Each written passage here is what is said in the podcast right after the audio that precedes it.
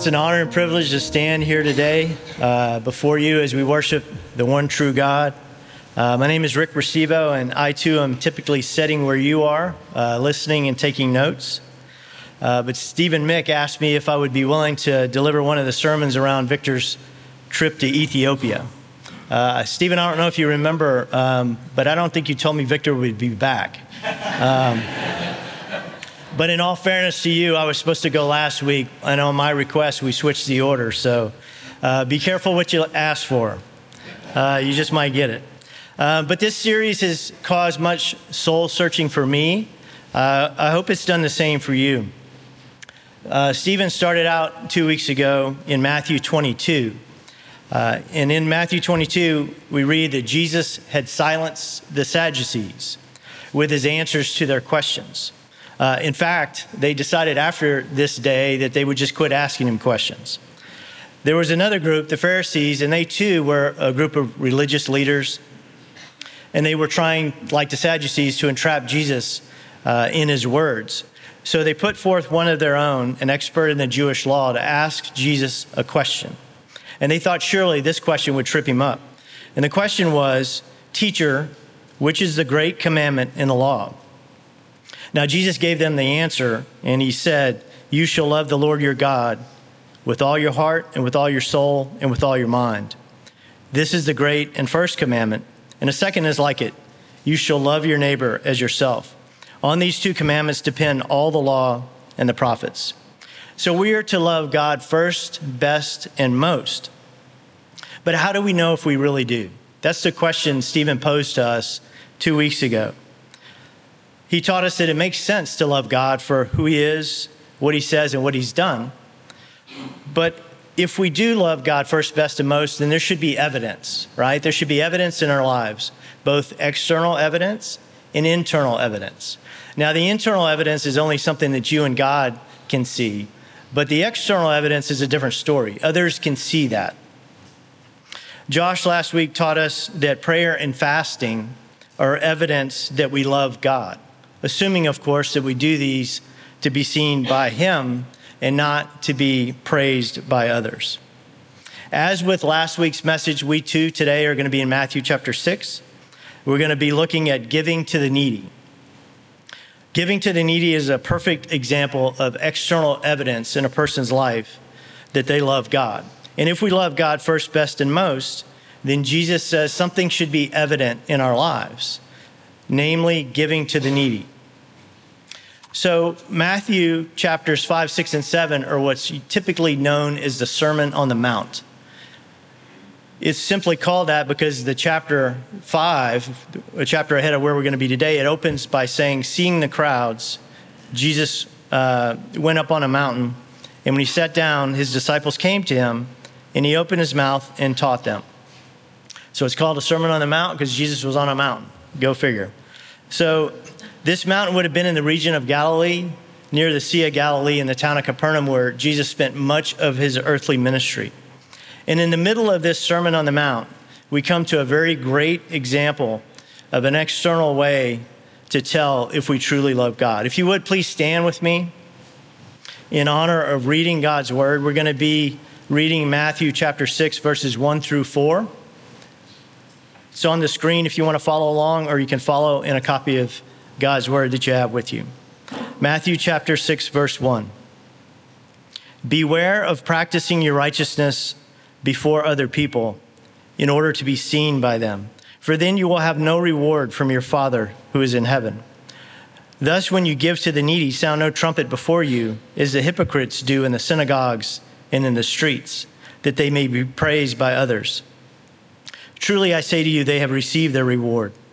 But when you give to the needy, do not let your left hand know what your right hand is doing, so that your giving may be in secret. And your Father who sees in secret will reward you. Please be seated. Uh, pray with me, please. Lord God, we come to you today as your disciples, your followers. As you taught your disciples on the mountain, we ask that you also teach us, gathered here together to today to honor your name. We ask that you open our eyes to see, our ears to hear, and our hearts to understand. We ask that you stir us up into action to go to the people around us and give to them just as you have given to us. It's in the powerful name of Jesus we pray. Amen. So, our passage is short for today, four verses, but what does it mean? Uh, Stephen pointed out that each passage in Scripture has one meaning. Now, that one meaning has endless ways for us to apply it into our lives, but it does have a single meaning. I believe that the passage for today simply means that when we give to the needy, we should do so because we love God and we love our neighbors, not for any other reason. When you come to any passage in Scripture, it's very helpful to ask questions of the passage. You ask questions to help you better understand what it means. And then once you've searched out the biblical answers to those questions, you can move on to the next step, which is what should I do in my life as a result of what the Lord is teaching me in His Word? So let's do that today. Let's ask three questions of this text. The three questions we're going to look at are this Why should we give? To whom shall we give? And how should we give? So, why should we give? To whom shall we give? And how should we give? We're going to attempt to answer these three to better understand the word of our Lord. So, let's get started. Question number one Why should we give? Notice that Jesus begins with a warning. The very first word is beware.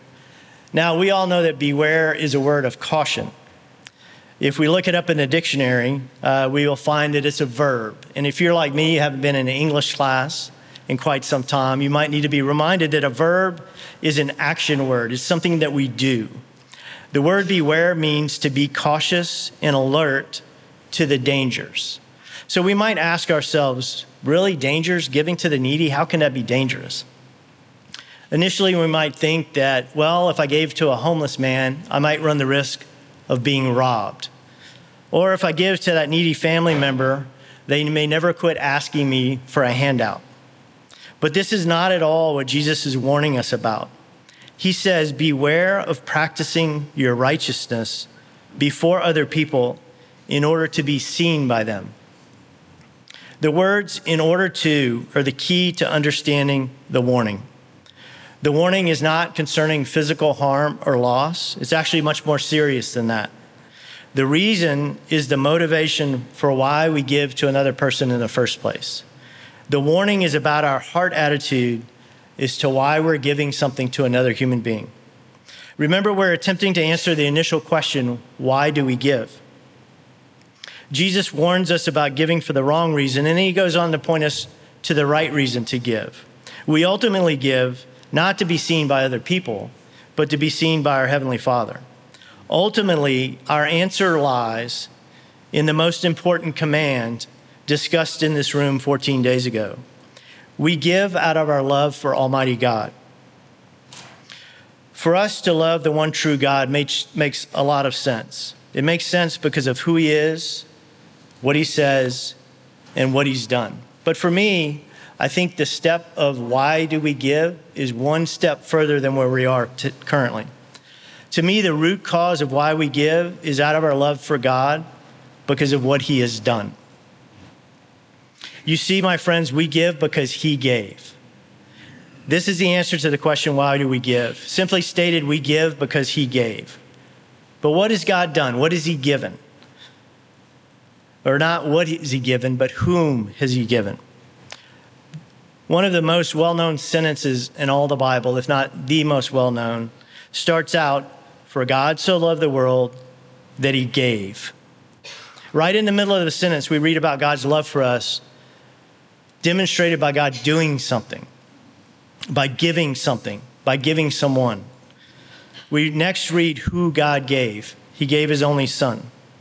For God so loved the world that he gave his only son, that whoever believes in him should not perish, but have eternal life.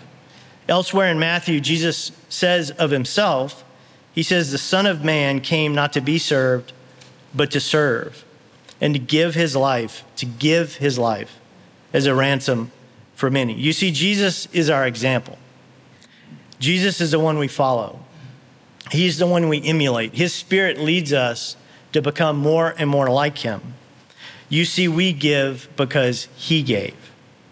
Now that we've answered the all important question, why we give, we'll turn our attention to question number two To whom do we give? And this moves us from internal evidence that we love God to external evidence that we love God. Notice Jesus says, when you give. He doesn't say if you give, but when you give. So if you're here today and you are a follower of Jesus, and you do not currently give of your time, your talents, and your treasures, then I urge you to ask yourself why you do not. We're answering three questions today, but we're intentionally skipping over the question, when do you give? Because it's a foregone conclusion that if you are in Christ, you're someone who gives to others. So I just urge you today, if you do not examine your life, if you look in the book of James, James tells us that we're to be doers of the word and not hearers only, deceiving yourselves. So I caution you do not only hear today's message and therefore be deceived, but instead hear and go do, becoming a doer of the word. So our second question is to whom do we give? And Jesus simply calls the recipient of the giving in this passage the needy. Now, when we read the needy, uh, if you're like me, I picture someone right? You might picture someone uh, that you've seen and you don't know, but they need physical food, shelter, clothing. Or you might even picture someone that you actually know in your life that's in this situation. Absolutely nothing wrong with that. I think probably that's who Jesus had in mind when he talked of the needy. But one thing that you can do in a passage like this that really helps you change your perspective on yourself and those around you is instead of picturing someone else as the needy, picture yourself, right? Instead of picturing, picturing somebody you don't know, think of yourself as a needy. But don't think of yourself as someone with physical needs, right? Food, shelter, clothing.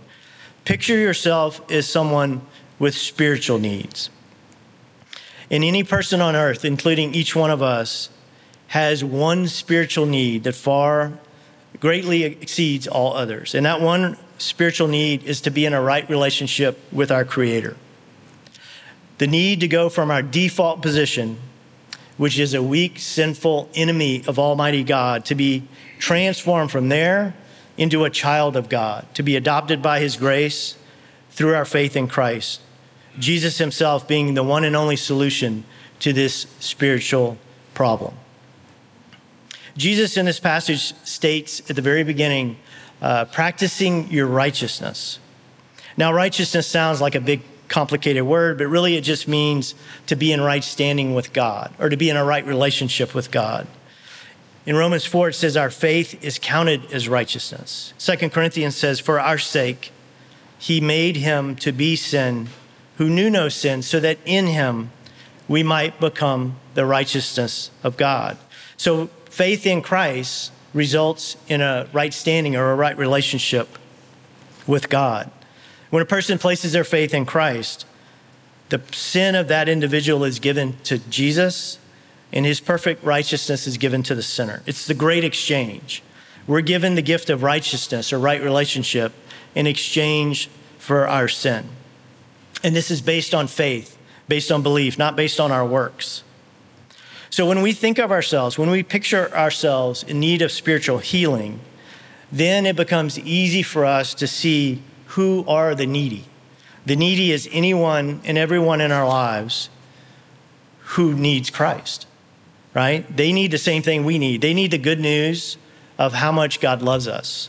They need the good news of what God has done.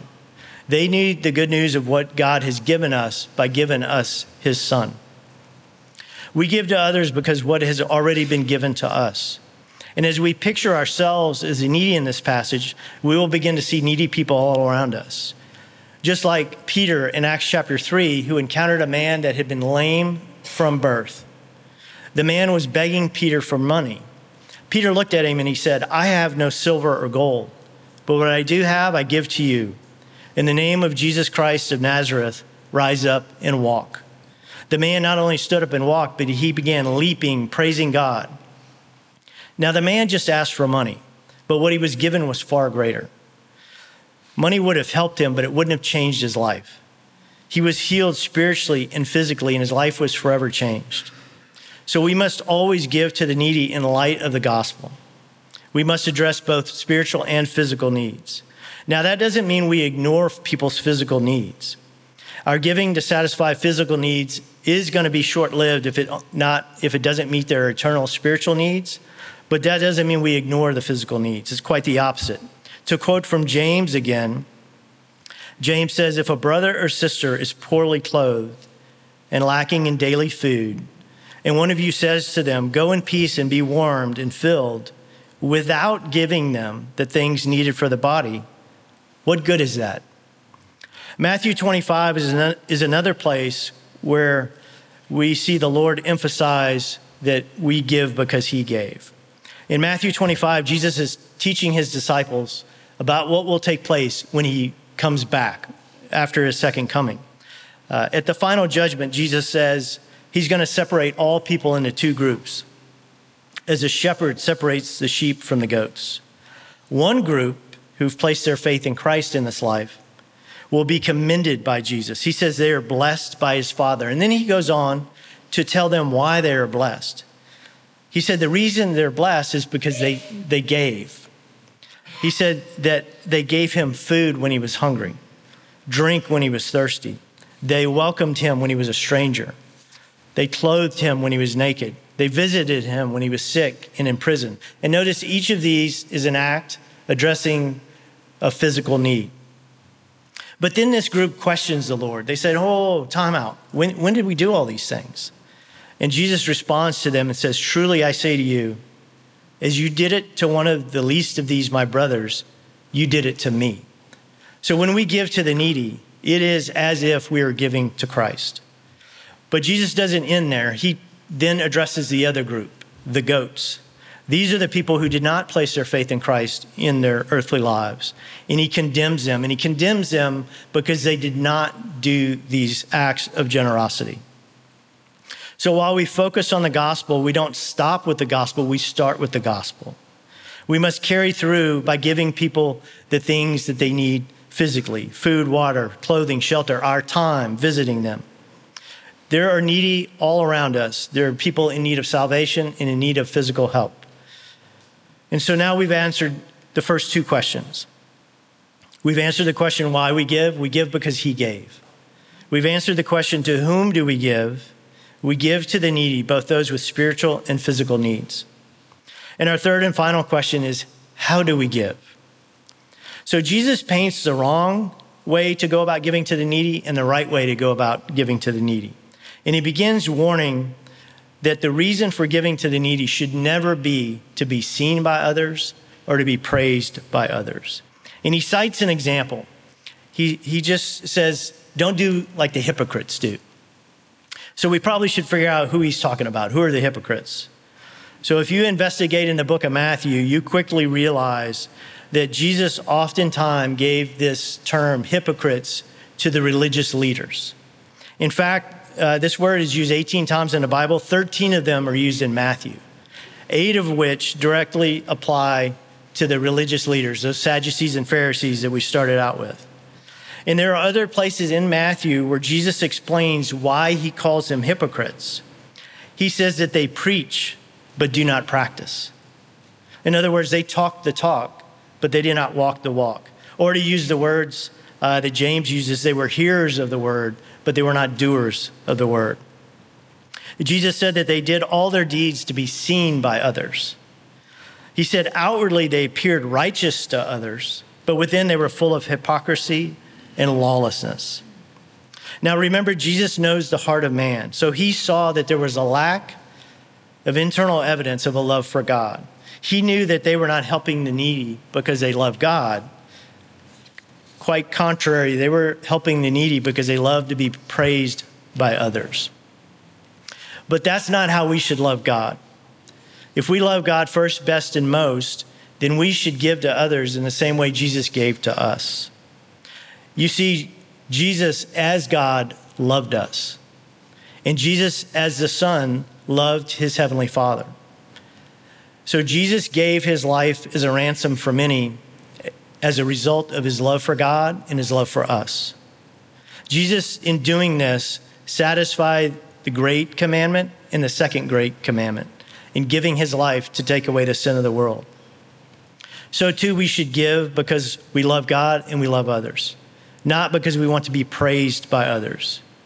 Jesus said when we give that we shouldn't let our left hand know what our right hand is doing, so that our giving may be in secret. In other words, we can test the true motive of our giving. We can ask questions of ourselves like, Would I still give if no person on earth would ever know that I gave? Would I still give if even the recipient did not know where the help came from? Would I still give if God and God alone was the only one who would ever know? I'm going to share a personal example with you. Um, so, I think our church does a great job of meal trains. Uh, we typically do those if someone has been in the hospital or lost a loved one, right? We sign up for a list and we take them a meal. Lori and I have been recipients uh, of your generosity and received meals, and we've also participated in given meals. So, this was years ago. Uh, a young family had a child, uh, and we signed up to take them a meal. And they don't live here anymore, so uh, I'm not going to name them, but uh, Lori and I really pulled out all the stops. I mean, we made like this gourmet meal. I don't remember exactly what we made, but I just remember, man, this is awesome. We took it to them, we saw the baby, we visited with the family, uh, and then we left. And we saw them here a week or two later. And I remember having a great anticipation to hear from them how good the meal was. I mean, I knew how good it was because you know when you do that, you usually make a little extra and keep some for yourself. Um, and it was really good. And I just couldn't wait for them to tell me how good it was. And in God's grace, they never said a word about it. Uh, they still to this day have not mentioned it. And what I noticed, what the Lord taught me in that moment, is really the reason I was giddy about giving them a meal was to hear from them how good it was, right? I wanted to hear from them the, and be praised by them more than I was doing it out of love for God or out of a love for my neighbor. But when we truly give because He gave, then as a result of, or if we give because He gave, we're giving as a result of love. And then we simply don't care what other people have to say about it. They can say thank you, or they can say nothing at all.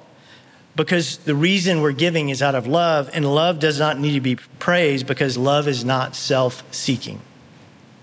In Matthew 6, Jesus gives us three examples of evidence that we love God giving, praying, and fasting. And he explains we can give, pray, and fast to be seen by others or because we love God. But in each case, he tells us we will receive a reward. Either the reward will be praise from other people or a reward from our Heavenly Father. If we truly love God, if we've been born again, then we realize we've already been given a reward in Christ Jesus of which there is no comparison. Jesus, if we're in Christ, we've been given eternal life, and He defines what that is. He says, And this is eternal life, that they know you, the only true God, in Jesus Christ, whom you have sent. We give because we realize the reward we've been given in Christ. We've been given a right relationship with our Creator, our Heavenly Father. And this right relationship will last forever and ever. We've been placed into a personal relationship with the Father of glory, whose love for us is deeper than the ocean, brighter than the sun, wider than the universe, longer lasting than time itself. And while we have already received this reward if we're in Christ, Jesus repeatedly states, whether it be giving, praying, or fasting, that we will receive a reward in future tense. So, what could this mean? Then we come to a passage in Acts that states, Remember the words of the Lord Jesus, how he himself said, It is more blessed to give than to receive. If we're in Christ Jesus, we've already received an eternal reward. But when we give to the needy, we also will be re- rewarded in that moment. And the reward is a deep, soul satisfying awareness of the love that God has for us. This love God has for us flows through us to the needy around us. Our love for God meets His love for us in an act of love to another human being. In this action of giving to the needy, we receive a reward of the fuller knowledge of God's love for us, which far surpasses anything on this earth. To wrap it up, we should give because He gave. We recognize that the needy are all around us, those who need Jesus. We also recognize that giving our time, our talents, our treasures to help people in need should always be done in order to praise God and point people to the one who has been given for us. And of utmost importance, we give because of our love for God. Our giving to the needy is external evidence of the internal love we have for our Heavenly Father. And I want to end with a, with a story of this being played out in real life in modern day. So, this story was shared with me by a senior pastor at a church in League City, Texas. And if you don't know, that's kind of on the southeast side of Houston. And at this point in time, there was a man that everybody around that area knew uh, because he was homeless and he always stood on the same street corner, day in and day out. And this pastor has children, and one of his daughters, uh, she wanted to do something kind for this gentleman. And so the pastor, like any other dad who's trying to disciple his children, saw this as a wonderful opportunity not only to put this, uh, the words of Jesus into practice for his own life, but for his daughter as well. So they came up with a plan, and their plan was to buy him lunch. So I think it was a Subway sandwich or something like that. They bought him lunch. They parked the car. They went. They talked to him. They met him, introduced themselves, prayed with him, gave him the lunch, and then they moved on. And then the pastor kept telling the story, and he kind of changed his demeanor and he started looking down a little bit. And he said that at this same point in time, even though he wasn't aware of it, there was a lady in his congregation who also wanted to do something kind for this guy. But she took a little bit different approach. She decided she was going to try to get to know him. So, over the course of time, she started to develop a relationship with this individual. And through this conversation and relationship building, she was able to discover why he stood on the same street corner day after day, week after week, month after month. You see, the man was waiting for his mother to come and pick him up. Now, his mom had long since been deceased. She discovered that he had a legitimate medical condition that affected how he thought. And he thought his mom was coming to pick him up when she never was going to do that. So the lady sought out medical uh, help for him. She took him to an appointment that she had set up, and he was able to be diagnosed uh, and treated, and his thinking was able to be cleared up. But she didn't stop there. Uh, see, this lady owns a catering business, and so she then hired this gentleman. Now, the point of telling the story uh, was not self condemnation on the part of the pastor. What he and his daughter did was a great thing. It was a no- notable act of giving. But giving the man a sandwich didn't change his life. The lady changed his life for the better. If we are in Christ, he has changed our lives forever. Our giving to others should have at its goal to dramatically, eternally change a person's life for the better. Now, this is a fantastic modern day example of giving because Jesus gave. And I appreciate your, uh, your patience uh, and your attention as we invite the musicians back to the stage, I would just ask you uh, to respond to the Lord however He's moved in your heart, whether it would be today's message, last week, uh, two weeks ago, um, or something completely outside of any service you've been to. Um, Josh mentioned this last week, and I would ask you to heed the words found in the book of Hebrews. Today, if you hear his voice, do not harden your hearts. I would say instead, respond to the Lord. So we're going to have a time of invitation. Uh, I'll ask Pastor Victor to join me down front. If you want somebody to pray with you or for you, we're happy to do that.